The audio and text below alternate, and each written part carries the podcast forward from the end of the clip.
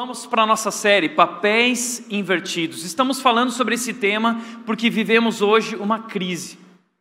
Uma crise na sociedade. E entendemos que essa crise na sociedade é reflexo de uma crise em nossas famílias. Famílias fracas estão produzindo uma sociedade fraca. Famílias desestruturadas, famílias disfuncionais que estão gerando uma sociedade sem uh, uh, definições. Os papéis estão invertidos no lar, não sabemos mais o que significa ser pai e mãe, não, não, sabemos mais o papel da mulher, não sabemos mais o papel do homem. Os filhos assumiram o primeiro lugar na nossa vida de prioridade, uh, e isso tem produzido um desgaste, isso tem produzido muito mal para as nossas vidas no lar, nossas relações familiares. Temos trabalhado então a família e temos buscado a verdade de Deus a respeito desses papéis. Estamos aqui para definir os papéis. E ao buscar uma definição, não estamos olhando para a nossa cultura. Entendemos aqui, temos visto isso aqui, que a cultura é o nosso inimigo. Nós não estamos atrás de achismos, não estamos aqui trazendo uma opinião, nós estamos buscando aqui a sabedoria bíblica, a sabedoria de Deus, a vontade do Criador que criou o ser humano versão homem, que criou o ser humano versão mulher, que criou a instituição casamento, que criou a, a, família, que é algo tão sagrado, e no Criador nós estamos tentando entender qual é o papel de cada um na família. Por isso, eu acho bacana que a Bíblia nos traz uh, um resumo, o apóstolo Paulo trouxe um resumo para nós, em Efésios capítulo 5, 21, 6 a 4, um resumo desses papéis na família. O que, que ele disse? Em primeiro lugar, ele mostra para nós que os maridos devem amar as suas esposas. Se nós queremos viver o evangelho na prática, dentro de casa e na família, isso se revela no marido amando sua esposa, dando a vida por sua esposa, liderando sua esposa e sua família como Cristo fez. E entendemos que isso é algo lindo e maravilhoso, porque a liderança de Jesus é uma liderança que serve.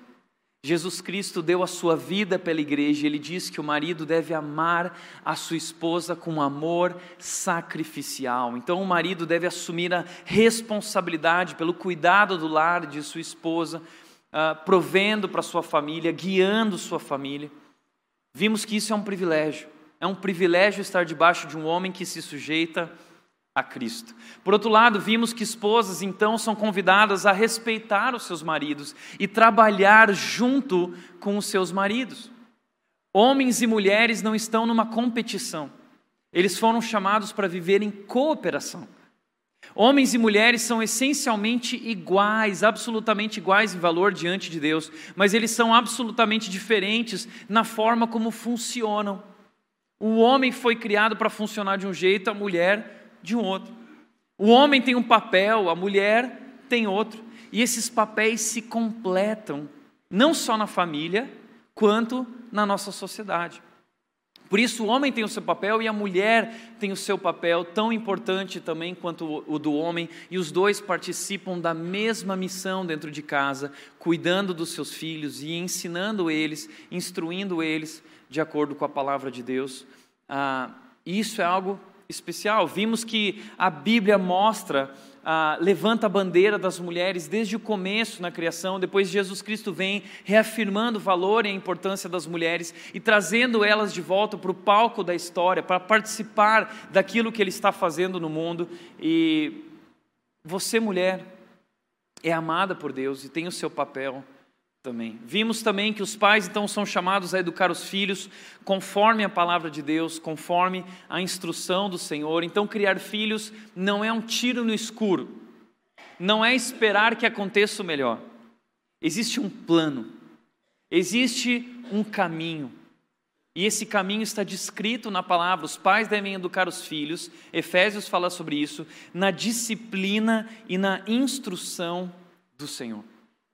Como falamos, Provérbios 22, 6 diz: ensina a criança no caminho em que deve andar. Então a palavra de Deus traz esse caminho, revela a nós esse caminho. O papel dos pais é fazer isso.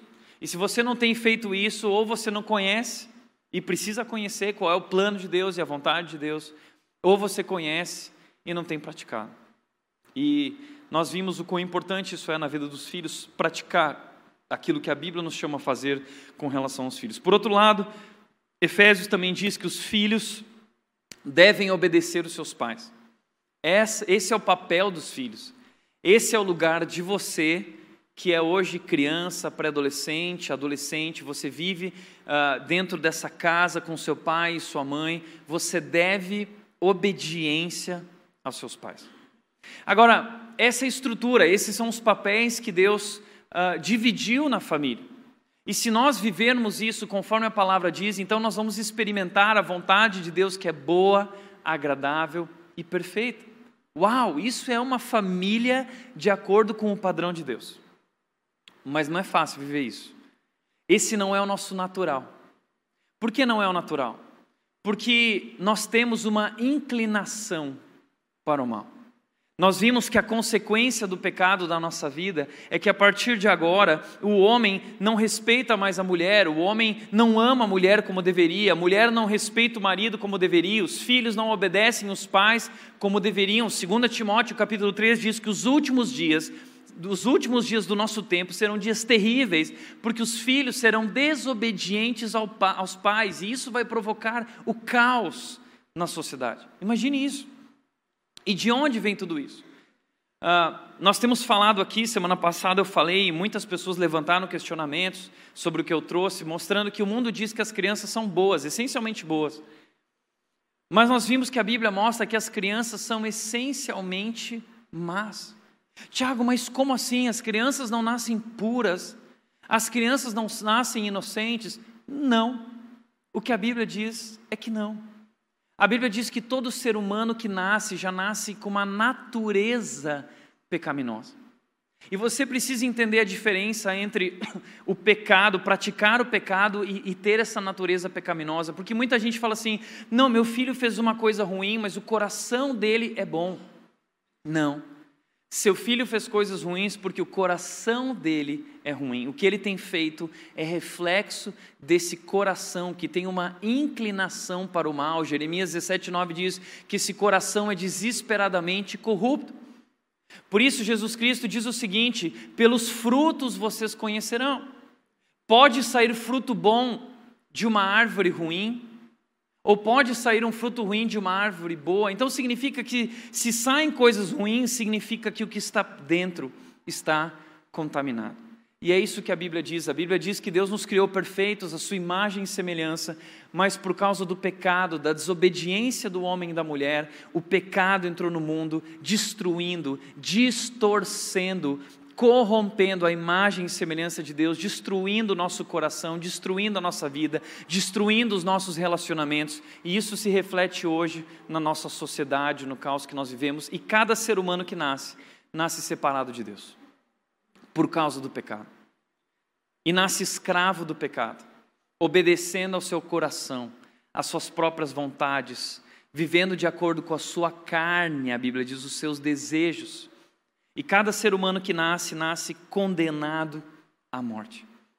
Por isso Jesus disse: vão pelo mundo e preguem o evangelho a toda criatura. Porque é somente através da fé em Jesus Cristo que nós seremos salvos da condenação da morte, seremos libertados da escravidão do pecado. Por isso, nós somos convidados a pregar o Evangelho para os nossos filhos. E a maior coisa que nossos filhos podem, a maior decisão na vida de um filho é a decisão por Cristo Jesus. E assim também na sua vida. A decisão por Cristo Jesus é a maior decisão que nós podemos tomar na nossa vida. E essa decisão nos traz vida. Por isso nós dizemos aqui: vivo novo, vivo novo. E quando nós recebemos Jesus, a Bíblia diz que nós somos selados com o Espírito Santo, nós recebemos o Espírito Santo de Deus, e o Espírito Santo de Deus nos capacita a viver uma vida não mais de acordo com a nossa carne, mas uma nova vida agora de acordo com as coisas de Deus, uma vida de acordo com o Espírito de Deus. Por isso, uh, o incrível do texto de Efésios, capítulo 5, é que o contexto dessa família, o contexto está inserido numa ideia de encham-se do Espírito para que então vocês possam viver isso no lar. Qual é o reflexo de uma família cheia do Espírito? É esse. Essa é uma família vivendo pelo poder do Espírito. Quando Jesus Cristo entra na vida de uma família, na vida de um homem e de uma mulher, na vida de uma criança, é isso que ele faz no lar. Ele transforma e ele coloca tudo em ordem. Jesus Cristo pode transformar o caos na tua vida e na tua família. Se você colocá-lo em primeiro lugar, se você buscá-lo de todo o coração, o Espírito Santo de Deus na tua vida te dá poder, nos dá poder para viver de acordo com o padrão que Deus traz para nós. É isso. Então nós precisamos de famílias que vivam pelo poder do Espírito. O que nós podemos fazer é se render ao poder do Espírito para que ele nos guie e nos transforme. Mas continuando a falar sobre esses papéis, hoje eu gostaria de falar sobre eles, os filhos. Chegou a vez deles. E a Bíblia diz que os filhos devem obedecer aos seus pais. E isso é tão importante. Como eu disse, 2 Timóteo capítulo 3, Paulo diz que os últimos dias serão dias terríveis, porque será o caos, e uma das características é que os filhos serão desobedientes aos pais, e é o que nós estamos vendo hoje. Uh, vimos aqui uma reportagem semana passada do jornal Eu País, falando sobre a síndrome do imperador. Mas o que muitos chamam de síndrome do imperador, a Bíblia chama de pecado, são filhos rebeldes, desobedientes aos pais, e isso tem destruído famílias e destruído casamentos e gerado caos na nossa sociedade. Talvez estamos diante da primeira geração que está obedecendo aos filhos. Antigamente os filhos obedeciam aos pais, e agora talvez estamos diante das primeiras gerações que os pais obedecem os filhos. Isso tem produzido mal danado para o nosso mundo. É uma característica dos últimos dias, de acordo com a Bíblia. Por isso eu gostaria de falar sobre isso hoje. Se você é filho, se você é criança, pré-adolescente, adolescente, a tua tarefa, qual é o teu papel? O teu papel é honrar os teus pais e ser obediente a eles. E entenda uma coisa: a, melhor coisa que você pode fazer nessa fase da vida que você está é honrar o teu pai e tua mãe. É loucura desobedecer aos pais. Desrespeitar os pais é você destruir a sua própria vida e o seu futuro. Desrespeitar os pais é você cavar a sua própria sepultura. É você se colocar em perigo e talvez destruir a sua própria vida e futuro. Eu quero te mostrar isso. Eu quero te mostrar o que a Bíblia fala sobre por que é tão importante os filhos honrarem os pais e obedecerem aos pais. E Efésios, que nos apresenta esse resumo da família, ele diz a respeito dos filhos o seguinte: Filhos, obedeçam a seus pais no Senhor. Filhos, obedeçam a seus pais no Senhor. O legal desse resumo do apóstolo Paulo é que Paulo sempre diz o seguinte: maridos amem suas esposas como Cristo. A referência é Cristo. A motivação é, é Cristo. Nós fazemos isso por Cristo, porque pelo que Ele fez por nós, o amor dele que nos salvou e que tem transformado as nossas vidas. Esse amor nos motiva a viver o mesmo amor na família. E como esse amor por Cristo se manifesta na família, se manifesta no amor no marido amando sua esposa, na esposa respeitando seu marido e no filho obedecendo a seus pais no Senhor. E por que no Senhor? Porque não é fácil. Não é fácil obedecer aos pais. E não é natural. Porque, como nós temos falado aqui, nós temos essa inclinação para o mal. E nós temos essa inclinação para não, não concordar com os nossos pais, nós temos essa inclinação para duvidar dos nossos pais, nós temos essa inclinação para achar que aquilo que nossos pais estão falando não é o melhor para nós e nós achamos, nós sabemos o que é melhor para nós. Por isso que o texto está dizendo é obedeçam a seus pais no Senhor, porque isso é a coisa certa. Não duvida, não tenha dúvida em nenhum momento da sua vida que a melhor coisa que você pode fazer nesse momento de vida que você está é obedecer os teus pais. A Bíblia diz: aquilo que o homem plantar, de Deus não se zomba, aquilo que o homem plantar, ele vai colher. Se você plantar desobediência e não honrar os teus pais, você vai colher frutos ruins lá na frente. Então agora é a hora de você plantar boas sementes e plantar boas sementes. Você, nessa fase da vida, ah, dentro de casa, como adolescente, você já está construindo a sua vida, você já está construindo ah, e determinando a, a direção da sua vida através das suas atitudes. E se você plantar boas sementes, e a melhor semente que você pode plantar nesse momento da vida é honrar teu pai e tua mãe. Por isso o texto diz: honre seu pai e sua mãe. Honre seu pai e sua mãe. E, e olha que interessante, esse é o primeiro mandamento com promessa. Tem uma promessa especial ligada ao fato de você honrar pai e mãe. É isso, essa, essa semente que você planta, ela vai gerar um fruto muito bom lá na frente. Que fruto é esse? Se honrar pai e mãe, tudo lhe irá bem e terá vida longa na terra. O que significa isso? Deixa eu te explicar de onde vem isso. Honra teu pai e tua mãe. Aqui é uma citação de Êxodo capítulo 20, versículo 12, que são os dez mandamentos, o decálogo. A, a, a Deus trouxe as leis para o povo de Israel lá quando eles estavam no deserto. Eles estavam se preparando para se tornar uma nação. E Deus trouxe os dez mandamentos, e o quinto mandamento, Deus disse o seguinte: honre seu pai e sua mãe, assim você terá vida longa e plena na terra que o Senhor, seu Deus, dá. Para que você entenda exatamente o que isso significa, eu quero te mostrar isso dentro do contexto dos dez mandamentos. Aqui nós temos o quinto mandamento: honra teu pai e tua mãe. Mas antes desse mandamento, nós temos outros quatro. Quais são? Primeiro, não terás outros deuses, não farás para ti nenhum ídolo, uh, nem imagem, não tomarás em vão o nome do Senhor teu Deus, lembra-te do dia de sábado Uh, depois existem outros cinco mandamentos que dizem o seguinte: não matarás, não adulterarás, não furtarás, não darás falso testemunho, não cobiçarás. Eu quero te mostrar algo muito interessante a respeito dos dez mandamentos que nos ajuda a entendê-los melhor. Talvez você nunca tenha percebido isso e olha que interessante.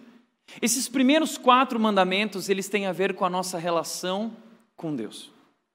Esses primeiros quatro mandamentos, dos dez mandamentos, eles são mandamentos verticais. Eles têm a ver com a nossa relação com Deus. Eles têm a ver sobre como amar a Deus. O que significa amar a Deus?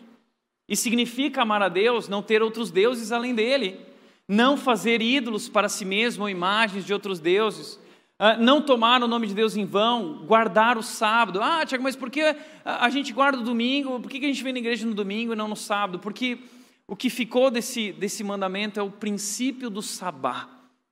O sabá é o princípio do descanso.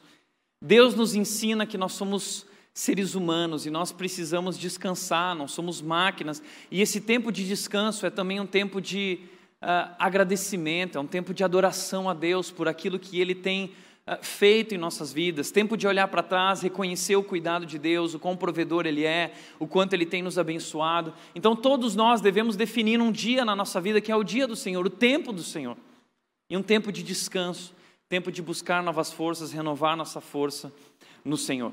Por outro lado, existem outros mandamentos, e o que são esses outros mandamentos? Esses mandamentos são mandamentos horizontais, eles têm a ver com a nossa relação com a sociedade. Se os primeiros quatro mandamentos são verticais e têm a ver com a nossa relação com Deus, os últimos relacionamentos, os últimos cinco, eles têm a ver com a nossa relação com a sociedade. Não matarás. Isso significa amar o próximo. Se eu amo o próximo, eu não vou matar. Se eu amo o próximo, eu não vou adulterar. Se eu amo o próximo, eu não vou furtar. Eu não vou mentir, dando falso testemunho. Eu não vou cobiçar.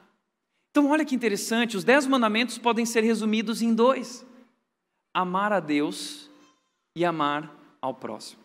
Certo momento no Novo Testamento, os líderes religiosos questionaram Jesus, dizendo o seguinte: Jesus, qual é o maior mandamento da Bíblia?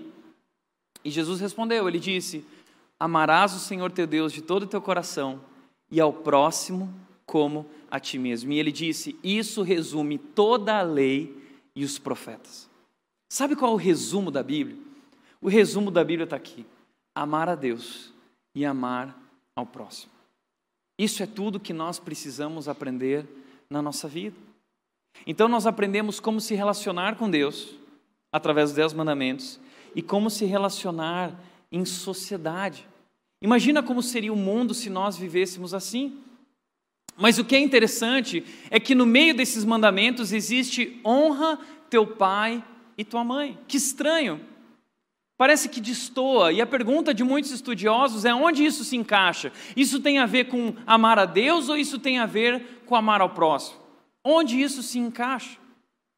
Eu, eu gostaria de propor algo para vocês, que honra teu pai e tua mãe foi colocado propositalmente, exatamente no meio como uma ponte entre amar a Deus e uma ponte entre amar ao próximo. Foi a, a, honra a teu pai e tua mãe foi cravado no meio da lei. Sabe por quê?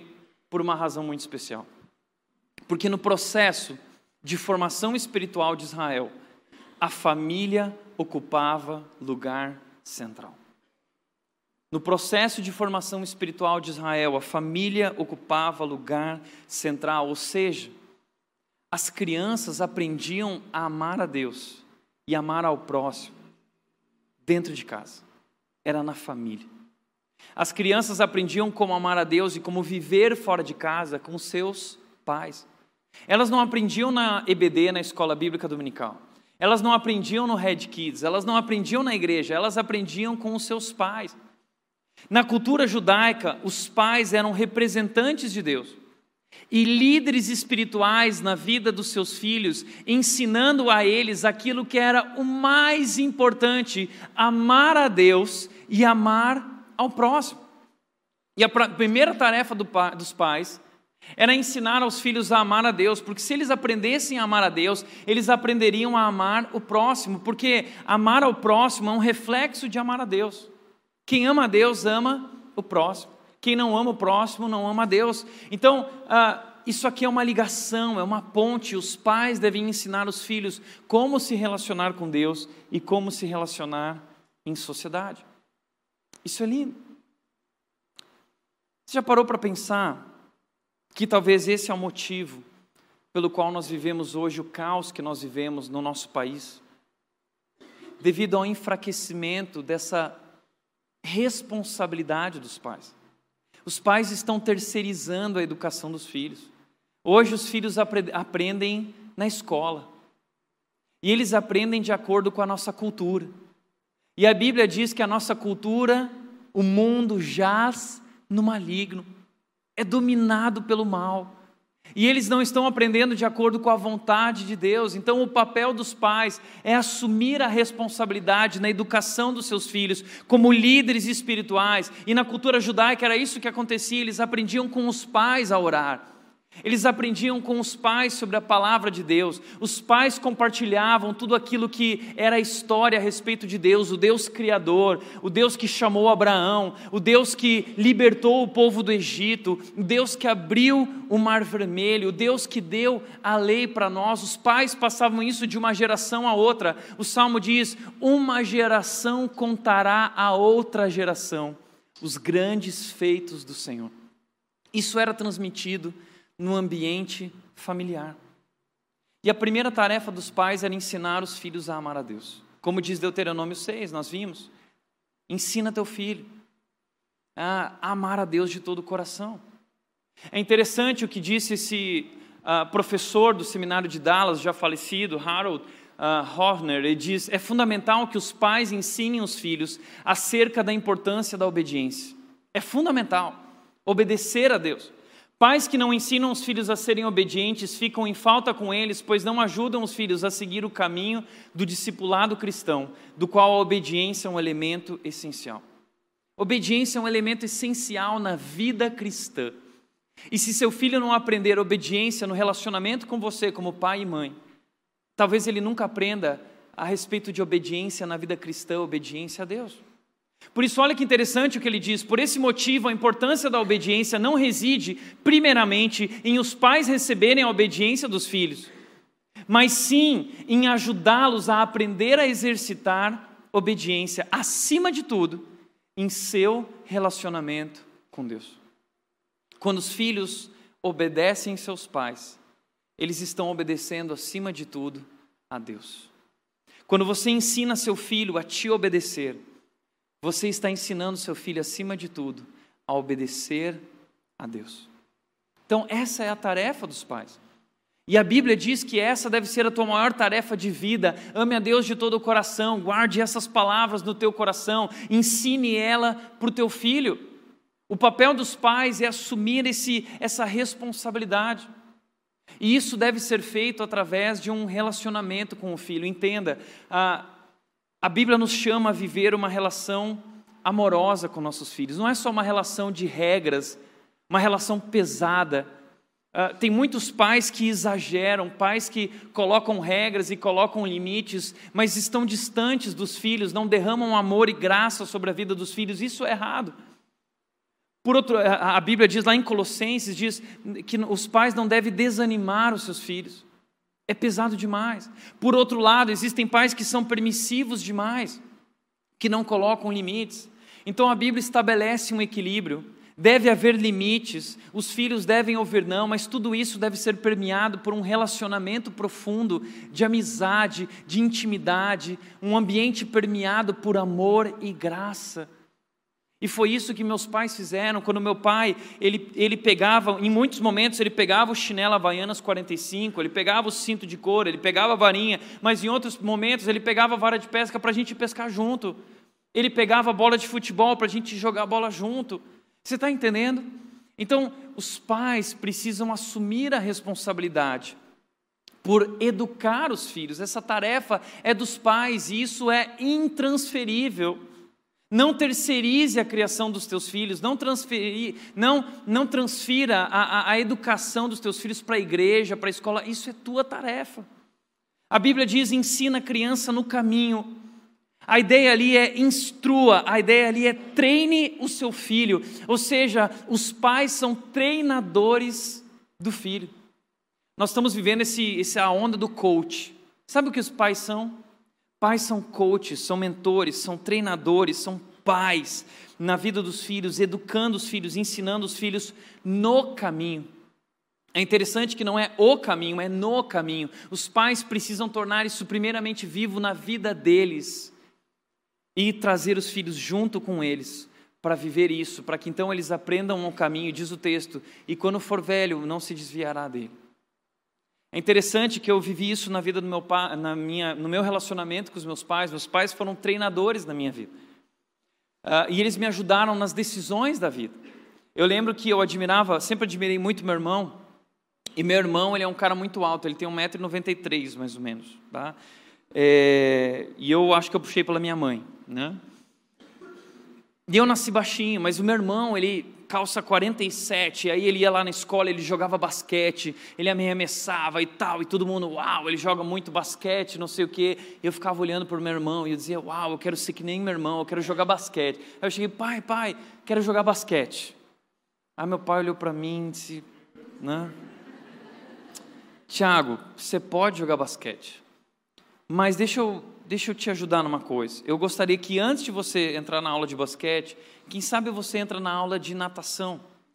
Talvez isso tenha mais a ver com você. Vamos ver, eu acho importante você aprender a nadar primeiro. Então vamos lá. Ok, tá bom, pai, eu vou. E eu comecei a nadar e eu aprendi a gostar e me tornei a, a parte da equipe lá da cidade de Novo Hamburgo. Me tornei federado pelo Rio Grande do Sul, nadando maratonas. E foi através desse processo que eu aprendi disciplina, nadando todos os dias do meio-dia às quatro da tarde, muitas vezes de madrugada, se preparando para as grandes competições, viajando pelo Brasil. Tudo por causa de uma orientação do meu pai nesse treinamento E nas várias vezes que eu tentei desistir, ele não deixava eu desistir, porque ele falava: Isso vai ser importante na sua vida. Então ele era um treinador, assumindo o desafio de, de guiar no caminho, não só com relação a amar a Deus, mas com relação às, às decisões da vida, guiando por todo o caminho. Essa é a sua tarefa como pai e mãe. E ensinando os filhos a se relacionar com a sociedade, a viver fora de casa. Como, como se faz isso? Tem sido bacana ouvir testemunhos, histórias de, de muitos pais. Uh, a partir das histórias que eu contei aqui, muita gente se sentiu com vontade de viver algumas coisas e contar essas histórias, e tem sido tão legal ouvir essas histórias. Essa semana, um pai e uma mãe me contaram o que eles estão fazendo com o filho deles. O filho deles tem nove anos e ele gosta muito de cavaleiros. E aí o que esse pai fez? Ele, ele aproveitou esse tema de cavaleiro e ele criou um caça ao tesouro para o cavaleiro. E aí é um mapa grande com várias bases, pontos, e são sete dias nesse mapa, nesse caça ao tesouro. E ele recebe uma pista todo dia, ele tem que desvendar essa pista. E quando ele desvenda a pista, ele recebe um, um, um adesivo, que é um cartão que ele cola nesse mapa. E cada adesivo é um valor do cavaleiro de Deus, é o, é o valor de amar a Deus, o valor de amar o próximo, o valor justiça, o, o valor amor o valor, a, a alegria. Então, ca, cada vez que ele desvenda uma, pizza, uma pista, ele coloca isso no, no, no mapa. Ah, e o pai dele conversou com pessoas da igreja, sete famílias da igreja. Então, cada dia ele vai para uma base. Ah, desvendei a pista. Aí ele vai lá e ele recebe a pista com a próxima pessoa. Aí vai, essa pessoa ensina a ele aquela, aquela, aquele valor, o valor amor. Essa pessoa vai ensinar para ele. Então, ele está vivendo a semana inteira dele. Uau, tal, não sei o quê. E o pai preparou ao longo da história dele várias cerimônias, onde ele vai receber uh, objetos de um cavaleiro. Um dia ele vai receber uma armadura, um dia ele vai receber uma espada, e tudo isso está ligado a algum princípio da palavra de Deus. Uau! Imagina isso, que criativo! Ensinando o filho a amar a Deus através de algo tão criativo. Eu estava almoçando com outro pai essa semana, e esse pai, ele tem uma filha aqui na igreja, a filhinha dele tem cerca de 12 anos, e ela é tão linda, tão queridinha, e, e a gente estava conversando, ele estava falando sobre ela, e eu fiz aquela piada para incomodar o pai, né? Os pais ficam incomodados com esse tipo de piada, e eu falei o seguinte, é, tá chegando naquela fase da adolescência, os gaviões já estão ao redor, né? Já estão começando a sobrevoar, toma cuidado, toma cuidado, está chegando a hora. E ele disse, Tiago, isso não me preocupa, sabe por quê? porque eu tenho investido muito na instrução e na educação da minha filha. E ele começou a compartilhar comigo. Ele disse: Tiago, eu saio antes do trabalho e eu vou para casa, eu gasto tempo junto com ela, uh, e ela vai estudar para a escola, eu ajudo ela a estudar, e muitas vezes ela coloca as bonecas ao redor, e eu sento no meio das bonecas, e nós somos a, a turma, de, a, a, sala de aula, e ela é a professora, e ela fica dando aula para nós, e eu fico fazendo pergunta, professora, professor, e assim eles vão estudando juntos. Olha que, que relação importante de uma filha com o pai. E aí ele diz: às vezes eu tenho feito o seguinte, eu mando flores para minha filha na escola. Imagina a filha na escola recebendo flores do pai. Às vezes eu viro para minha filha, Tiago, eu falo assim: filha, se arruma, fica bem bonita, que hoje você vai sair junto com o pai. E os dois saem, pai e filha, e saem para um jantar especial. Olha só que momento. Se Tiago, sabe o que eu estou fazendo? Eu estou levantando o padrão. Para que o dia que a minha filha quiser se relacionar com um homem, ela vai buscar um homem de acordo com o padrão que o pai estabeleceu, um homem que a ame, que a ame e cuide dela como eu amei e cuidei dela. É isso. Essa semana eu vi famílias postando fotos do cultinho doméstico. Famílias colocando lá, primeiro cultinho doméstico da família, o pai com a Bíblia aberta, a mãe com a Bíblia aberta, a filha com a Bíblia aberta na mesa, tirando a fotinho, e, e, e que, uau, isso é lindo, é maravilhoso. Isso é algo que nós precisamos resgatar. Nós precisamos trazer esses valores de volta para dentro da nossa casa, porque isso acontece dentro de casa, isso é tarefa para os pais, não transfira. Então, chame seus filhos para esse momento, para buscar a Deus juntos, ensine eles a amar a Deus através da tua própria vida, através desse momento criativo também. Ensine, isso é sua tarefa. E eu lanço aqui um desafio: faça isso na sua casa, essa semana. Chama a tua família para esse momento abre a palavra de Deus, ora junto com a família. Se quiser, posta uma foto lá, marca a igreja, marca a gente, para que a gente vibre junto com você por esse momento, fazendo aquilo que Josué fez em Josué, cap... Josué 24, 15, ele diz: Eu e minha família serviremos ao Senhor. Se posicione, faça isso. E ensine teus filhos, através disso, essa relação dele com a sociedade, como amar ao próximo também tarefa do meu pai não era só ensinar a amar a Deus, era ensinar como amar ao próximo. Já contei aqui uma experiência de quando eu estudava numa escola pública e meu pai sempre mandava um cheque, uma mensalidade para a escola, e dessa vez ele pediu para eu entregar o cheque. Acho que ele queria começar a desenvolver responsabilidade em mim, que ele via que o Tiago era muito bagunçado. E ele entregou o cheque para mim e disse: Filho, entrega para sua professora. E eu coloquei o cheque na minha mochila, e a minha mochila era um buraco negro. E eu coloquei o cheque lá dentro e eu esqueci. Eu esqueci completamente. E depois de um mês, mais ou menos, a professora lá na frente falou assim: Ó, oh, Tiago, eu estou vendo aqui que faltou o seu, a, su, a sua mensalidade. Seu pai não enviou o dinheiro? Aí naquela hora eu comecei a suar frio, eu lembrei, ah, meu pai me mandou o dinheiro. Aí eu fui para a mochila procurar, quando eu vi o cheque estava triturado, amassado, destruído, não restava nada. Eu peguei e joguei no lixo, e eu virei para a professora e eu disse, não. Meu pai não mandou o cheque, né? achando que eu ia me sair muito bem nessa. Né? E aí esse assunto foi parar na diretoria, olha, não sei o que aconteceu. Aí a, a pessoa da tesouraria me procurou junto com a diretora. Tiago, seu pai sempre viu o cheque, ele não enviou? Não, não enviou. Né? Mas um dia, o seu James recebeu a ligação da escola. E ele descobriu que o Tiago tinha falado que o pai não enviou o cheque para ele quando ele tinha enviado. Ele descobriu que o filho mentiu. E aquele dia, quando eu entrei naquele carro, meu amigo, Tiago, e o cheque você entregou? Não, pai. Então a gente vai conversar em casa. Né? O mundo acaba. Cheguei em casa, apanhei com o chinelo Havaianas 45 e ele me ensinou uma lição sobre mentira. E no outro dia nós acordamos mais cedo.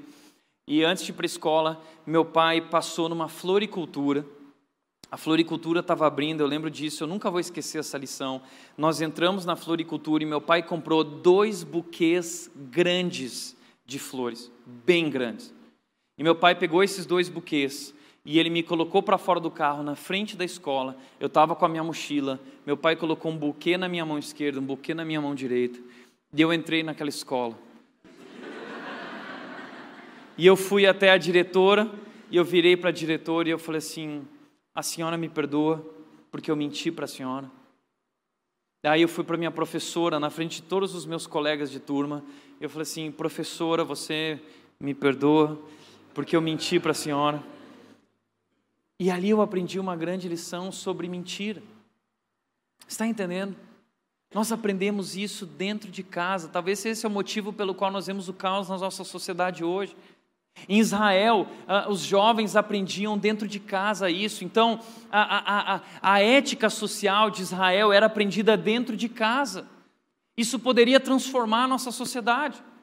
E por isso, no centro, no coração da família, estava esse princípio do honra teu pai e tua mãe, porque era através do teu pai e da tua mãe que você ia aprender esses princípios de amar a Deus e amar ao próximo, tudo o que você precisava na sua vida. E isso significaria para aquela, para eles, como sociedade, significava segurança.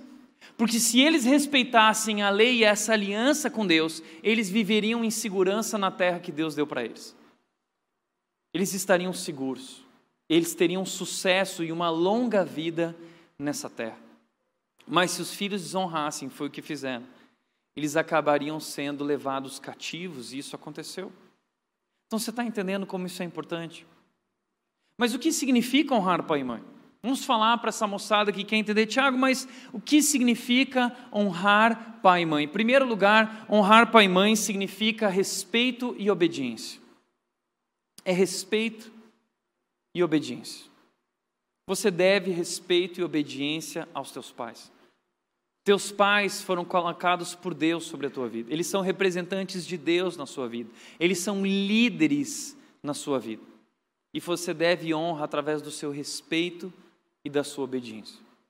Agora, algo interessante sobre honra é que a honra não se refere apenas aos pais, porque nós devemos honrar a Deus aos pais e devemos honrar também as autoridades. A Bíblia diz que nós todos, como cristãos, devemos honra às nossas autoridades. É o princípio da honra às autoridades. Romanos 13 fala que nós devemos honrar as autoridades governamentais. E aí nós entramos em crise, não é? A mesma crise que os filhos vivem com os pais, nós vivemos com os nossos líderes. Mas como, Tiago? Eles são líderes corruptos, como eu posso honrá-los? Entenda uma coisa. Honrar não significa que você concorda. Você pode discordar, e nós, como igreja, somos chamados a se posicionar, levantando a bandeira de Cristo, a bandeira da verdade, a, sendo uma voz profética contra autoridades corruptas, corruptas, mas devemos fazer isso com honra, com respeito a essas pessoas. O problema é que nós fazemos isso sem respeito, a gente perde o respeito. E um cristão jamais deveria faltar com respeito com uma autoridade. Algo interessante aqui que nós precisamos entender a respeito da honra é que existe obediência sem honra, mas a obediência sem honra é ilegítima, ela não vale de nada. É como quando seu pai pede algo para você, assim: olha, não, eu, eu quero que você faça isso, ou o filho vai pedir algo para o pai, ah, pai, deixa por favor, o pai diz: não. Ah, e o filho sai, ah, não aguento mais, e bate a porta da casa, e eu não vejo a hora de sair dessa casa e viver a minha própria vida. E você até obedece seu pai porque você é obrigado, mas você não honrou. Então não vale de nada, não valeu de nada, porque você não honrou e não respeitou os seus pais. A mesma coisa é com relação ao teu chefe, a Bíblia diz que nós devemos honrar nossos chefes e líderes. E aí você não honra teu chefe, ele pede algo na reunião e você não concorda. E aí o que, que você faz? Você obedece, porque ele é chefe, vai ser demitido, você obedece. Mas aí você sai falando mal pelas costas. Ah, o que, que você achou do que ele pediu? Ah, você viu só? Nossa, olha só que situação, e você sai falando mal. Toma cuidado.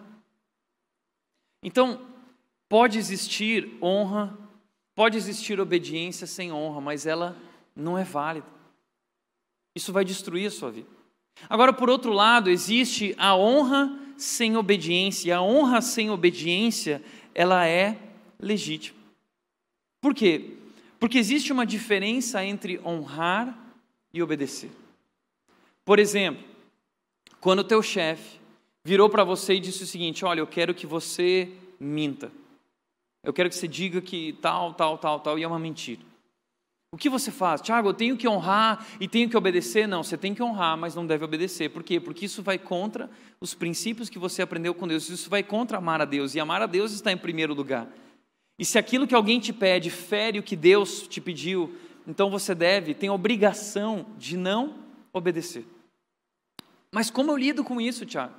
Você lida com honra, mas sem obediência. Então, quando terminar a reunião, cada um vai para o seu lugar você vai até esse chefe com todo respeito, você diz: Eu respeito a sua liderança. E eu me submeto a você. Mas o que você está me pedindo vai contra os meus princípios, isso fere os meus princípios. E eu não posso fazer isso. Isso é você não obedecer, mas honrar.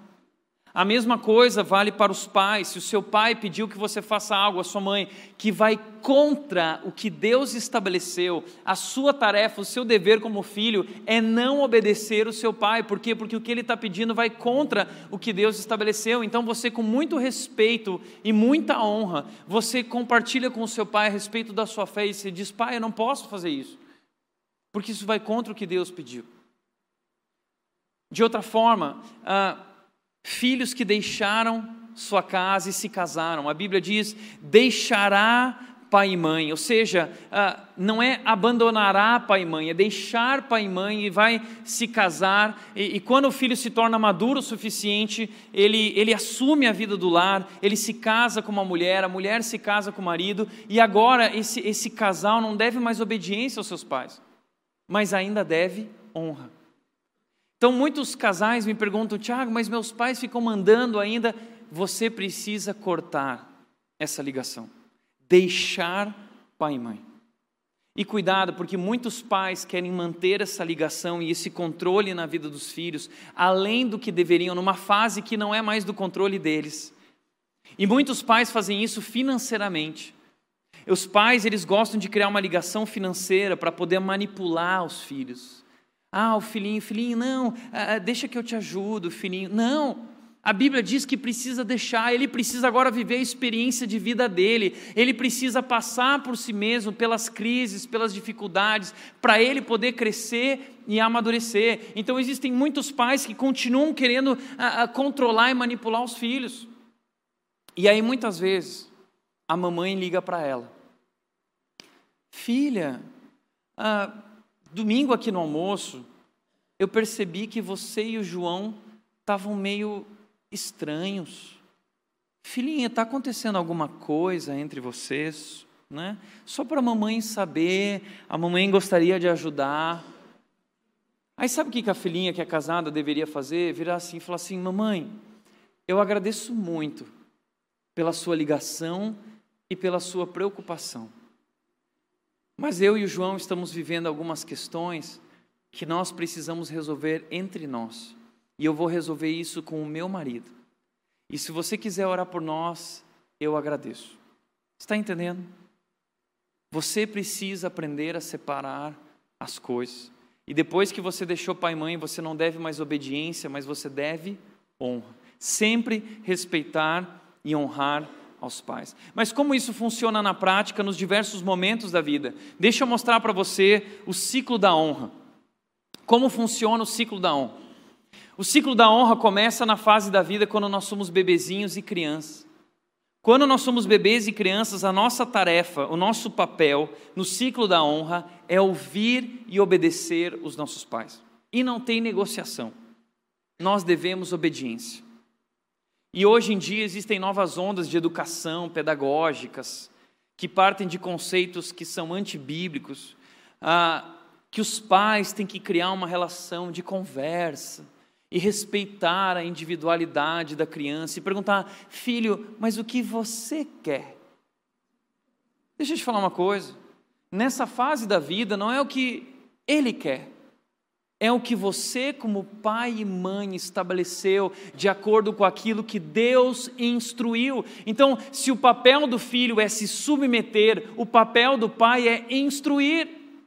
Mas você sabe o que você deve instruir?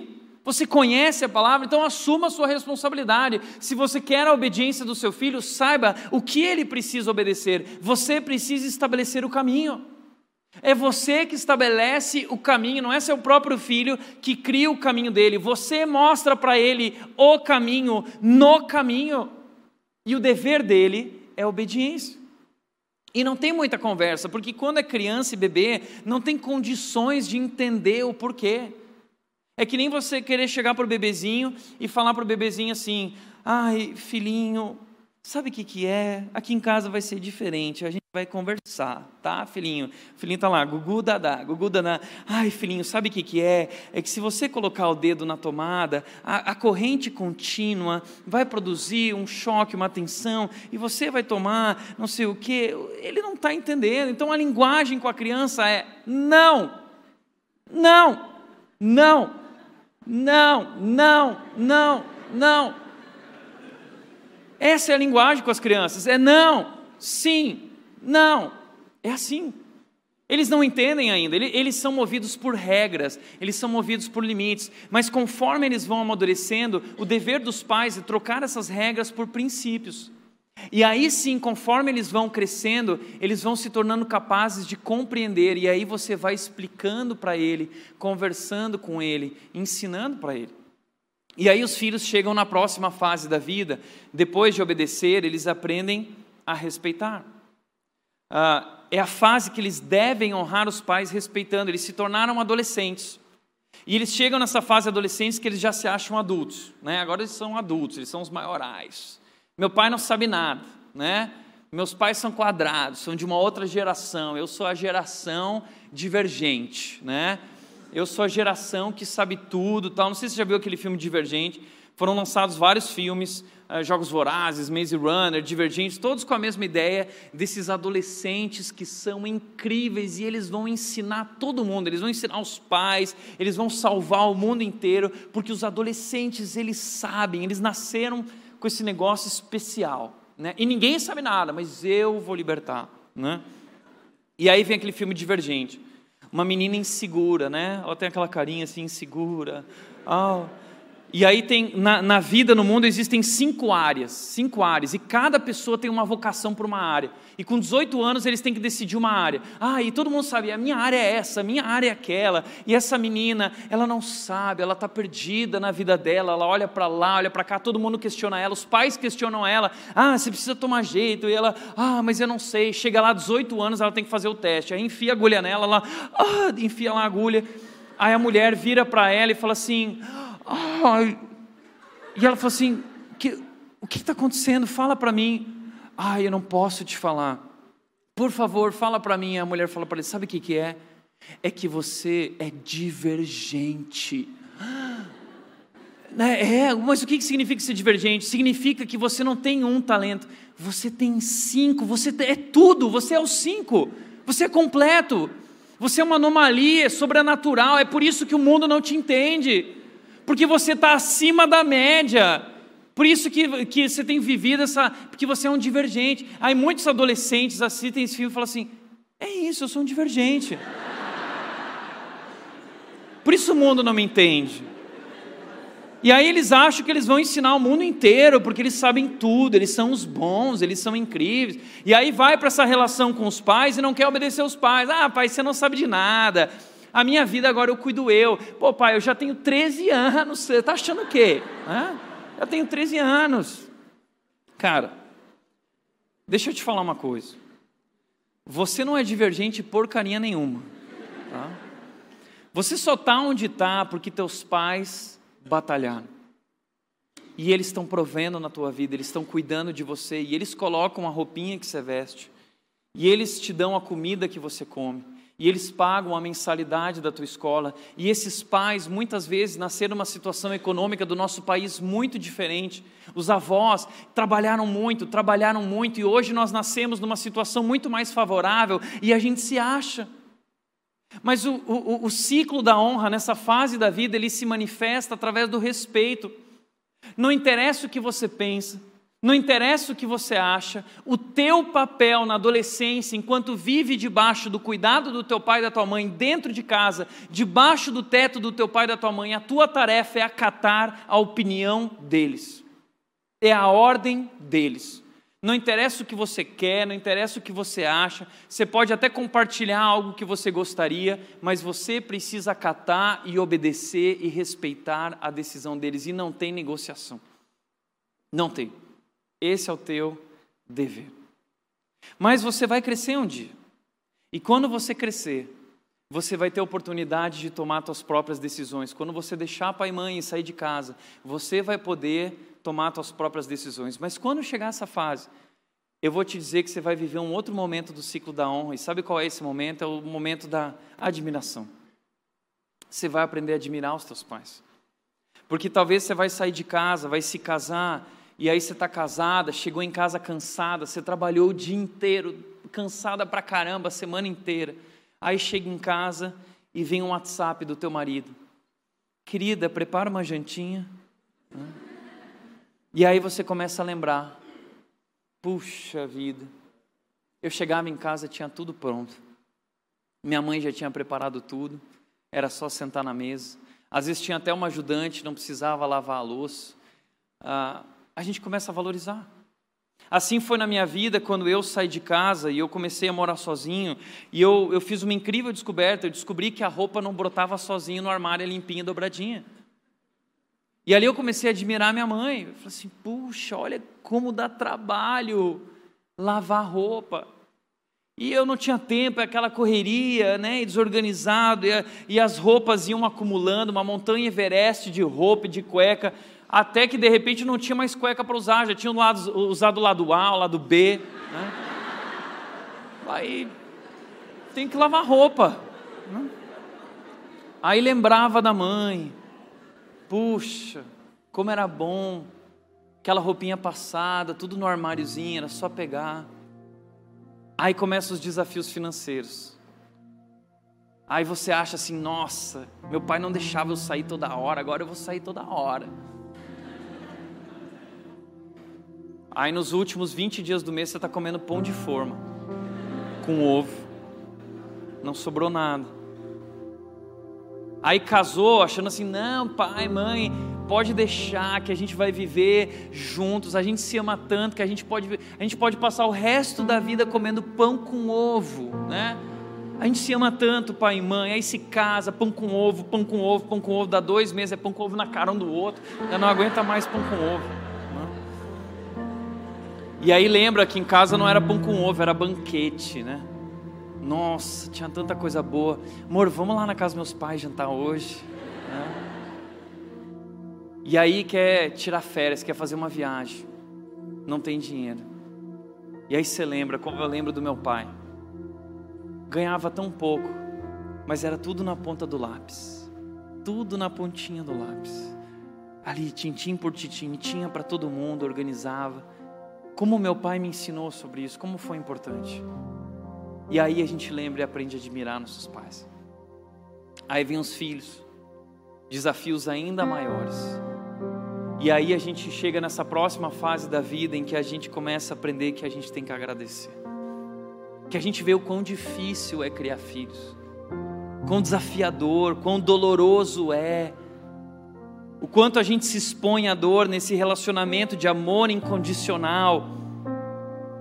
Que quando você estava em casa lá, como diz o pastor Ricardo Agreste, ele fala sobre o, pudim, né? Você estava lá em casa, aí tinha uma última fatia do pudim, estava com seu pai e sua mãe. Aí o pai olhava para o pudim, a mãe olhava para o pudim, você olhava para o pudim.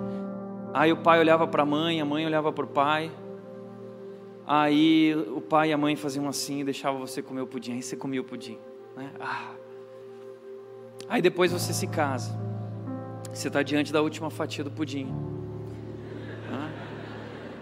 Aí você olha para sua esposa. A sua esposa olha para você. E aí vocês dividem o pudim. Né? Põe na boquinha do outro. Que lindo. Aí nascem os filhos. Né? Aí Está lá o filho, o pai, a mãe. O pai olha para o pudim, a mãe olha para o pudim, teu filho olha para o pudim. Aí você olha para a mãe, a mãe olha para o pai. E aí você aprende amor incondicional. Você dá o pudim para ele. Não é? E aí você lembra, puxa, eu preciso agradecer meus pais por aquele pudim. Não é? Você aprende a agradecer pelo cuidado, pelo amor incondicional deles na tua vida. Tanto, eles se doaram tanto, eles se sacrificaram tanto, eles abriram mão de muitos dos desejos deles para cuidar de você.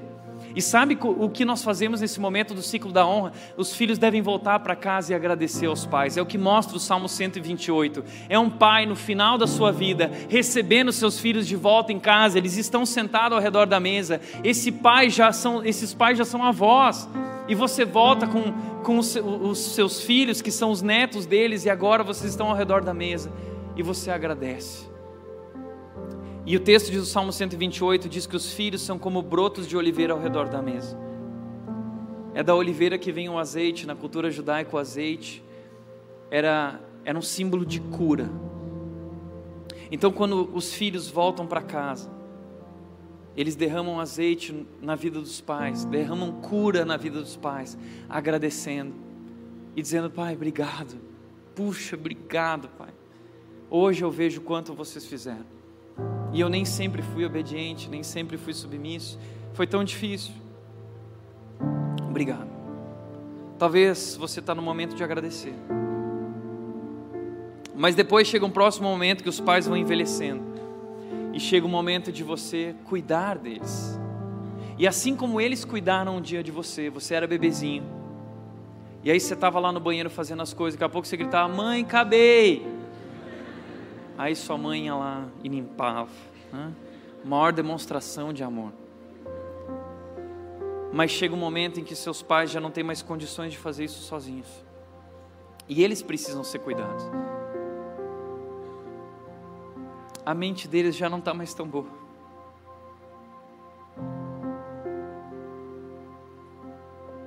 E eles vão envelhecendo. E esse é o momento que nós filhos somos chamados a cuidar dos nossos pais. Assim como eles cuidaram de nós. Às vezes eles não podem nem mais tomar banho. Eles não conseguem nem mais ir no mercado eles não sabem mais mexer no celular e a gente tem que ter toda a paciência com eles, de cuidar deles, assim como eles tiveram paciência com a gente. Cuidar. Mas isso é algo muito difícil para uma cultura utilitarista. Nós abandonamos nossos pais. A Bíblia diz em 1 Timóteo 5,8 que o dever de um filho é cuidar daqueles que são da sua família. O dever do filho no ciclo da honra é cuidar dos seus pais quando eles chegam na velhice. Por isso eu quero te convidar e te desafiar a discernir em qual momento você está desse ciclo. Se é momento de obedecer, obedeça. Se é momento de respeitar, respeite. Se é momento de admirar, admire. Agradeça. Se é momento de cuidar, assuma a responsabilidade pelo cuidado dos seus pais. O ciclo da honra. E por último, o texto diz: Filhos, obedeçam a seus pais, o Senhor, porque isso é o certo a fazer. Honra seu pai e sua mãe. Esse é o primeiro mandamento com promessa. Qual é a promessa? Se honrar pai e mãe, tudo lhe irá bem e terá vida longa na terra.